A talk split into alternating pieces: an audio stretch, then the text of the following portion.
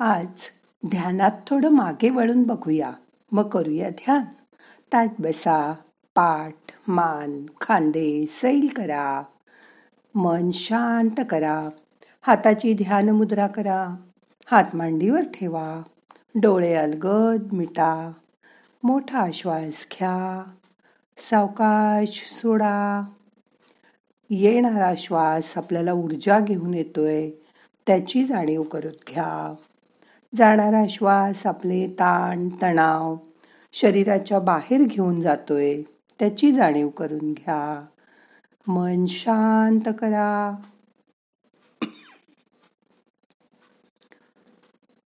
आपण नेहमी असं का वागला? त्याने असं का म्हटलं? तो असं का बोलला?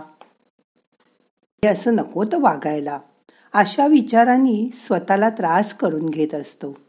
पण त्यापेक्षा आपण कसं वागायचं हे आपण आजच्या ध्यानात बघूया. या जगात एकही मनुष्य नाही ज्याला दुःख अडचणी नाहीत. ज्या देवाने सृष्टी निर्माण केली त्यालाही हे सर्व भोगायला लागलं होतं. आपण तर सर्वसाधारण मानव आहोत. प्रत्येक गोष्ट माझ्या मनासारखीच झाली पाहिजे. हाच आग्रह माणसाच्या सर्व दुःखांचं कारण आहे. कोणी कितीही वाईट वागलं तर त्यामुळे आपलं काहीही वाईट होणार नाही याची खात्री बाळगा. कारण आपल्याला मिळते तेच जे आपण आधी पेरून ठेवलं असेल. पेराल तसंच उगवेल. आपल्याशी कोणीही कसंही वागलं तरी आपण सगळ्यांशी चांगलंच वागायचं. कारण आपण चांगले आहोत म्हणून कितीही कठीण प्रसंग आला तरी घाबरून जाऊ नका. ही ही वेळ निघून जाईल हे लक्षात ठेवा. कारण आपण अजून जिवंत आहोत. जी माणसं स्वतःच्या परिस्थितीला स्वतःची ताकद बनवतात. तीच आयुष्यात कधीही अपयशी होत नाहीत. सर्वात महत्वाचं असतं आपली किंमत आपण ठरवणं. दुसऱ्याने नाही. आपली तुलना दुसऱ्यांशी करू नका. बघा. डिग्री मिळाल्यावर तुम्हाला लगेच वाट न पाहता कॅम्पस इंटरव्ह्यू चांगली नोकरी मिळाली. तीच पात्रता दुसऱ्या एखाद्या व्यक्तीकडे असूनही त्याला अजून नोकरी नाही लागली. त्याबद्दल देवाजवळ कृतज्ञता व्यक्त करा. आभार माना त्याचे. देवळात गेल्यावर ज्या प्रार्थनेचं उत्तर देवानी तुम्हाला दिलंय व तुम्हाला जे जे हवं ते सर्व दिलं आहे तीच प्रार्थना इतर लोकही करतायत. पण त्यांना तुमच्या इतकं यश मिळालेलं नाही. तुम्हाला मिळालेल्या यशाबद्दल देवाचे आभार माना.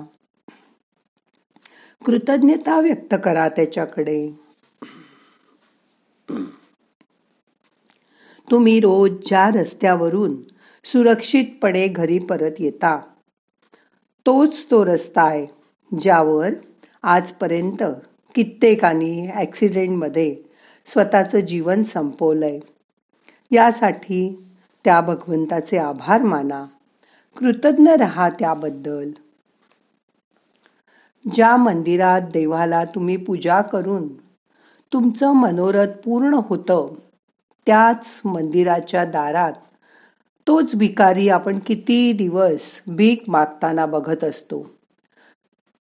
तुम्हाला मिळालेल्या गोष्टींबद्दल त्या देवाचे आभार माना. कृतज्ञता व्यक्त करा. तुम्ही आजारी पडल्यावर हॉस्पिटलमध्ये वापरलेला बेड आठवा. तुम्ही बरे झाल्यावर डिस्चार्ज मिळाला पण त्याच बेडवर इतर अनेकांनी आत्तापर्यंत अखेरचा श्वास घेतला असेल. त्याचीही आठवण ठेवा.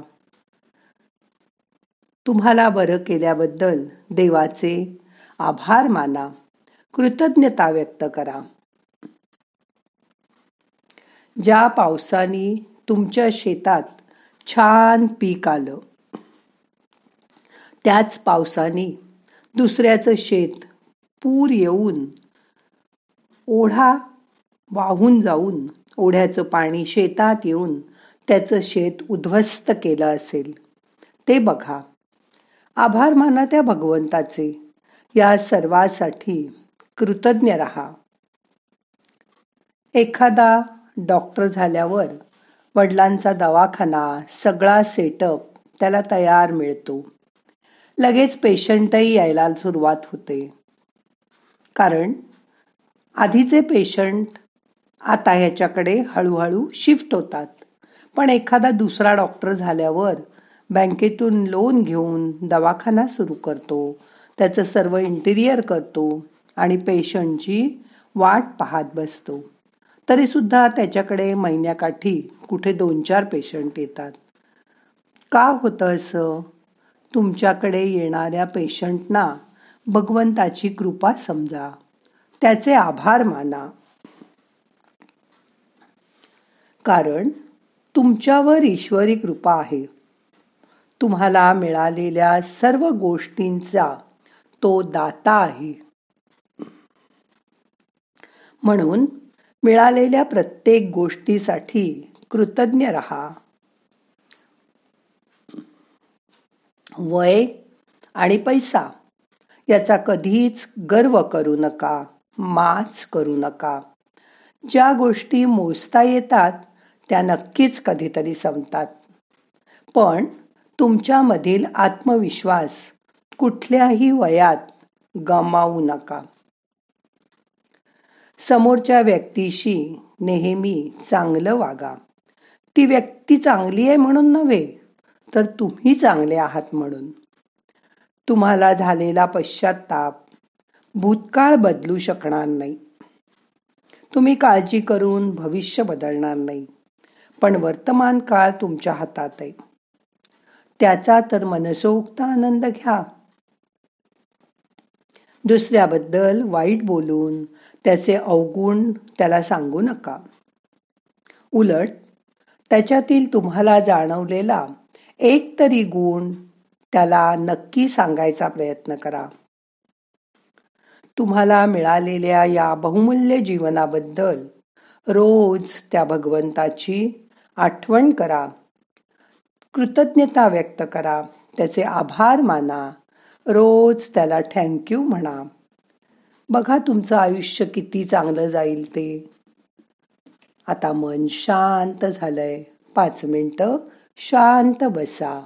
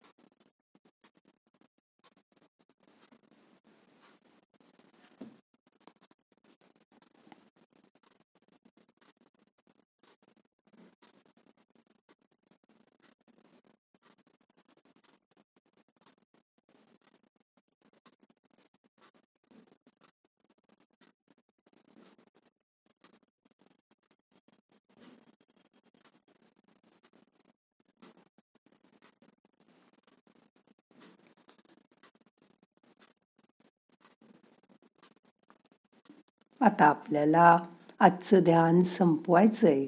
मोठा श्वास घ्या. यथा अवकाश धरून ठेवा. सावकाश सोडा. प्रार्थना म्हणूया. नाहम करता हरि करता हरि करता हि केवलम. ओम शांती शांती शांती.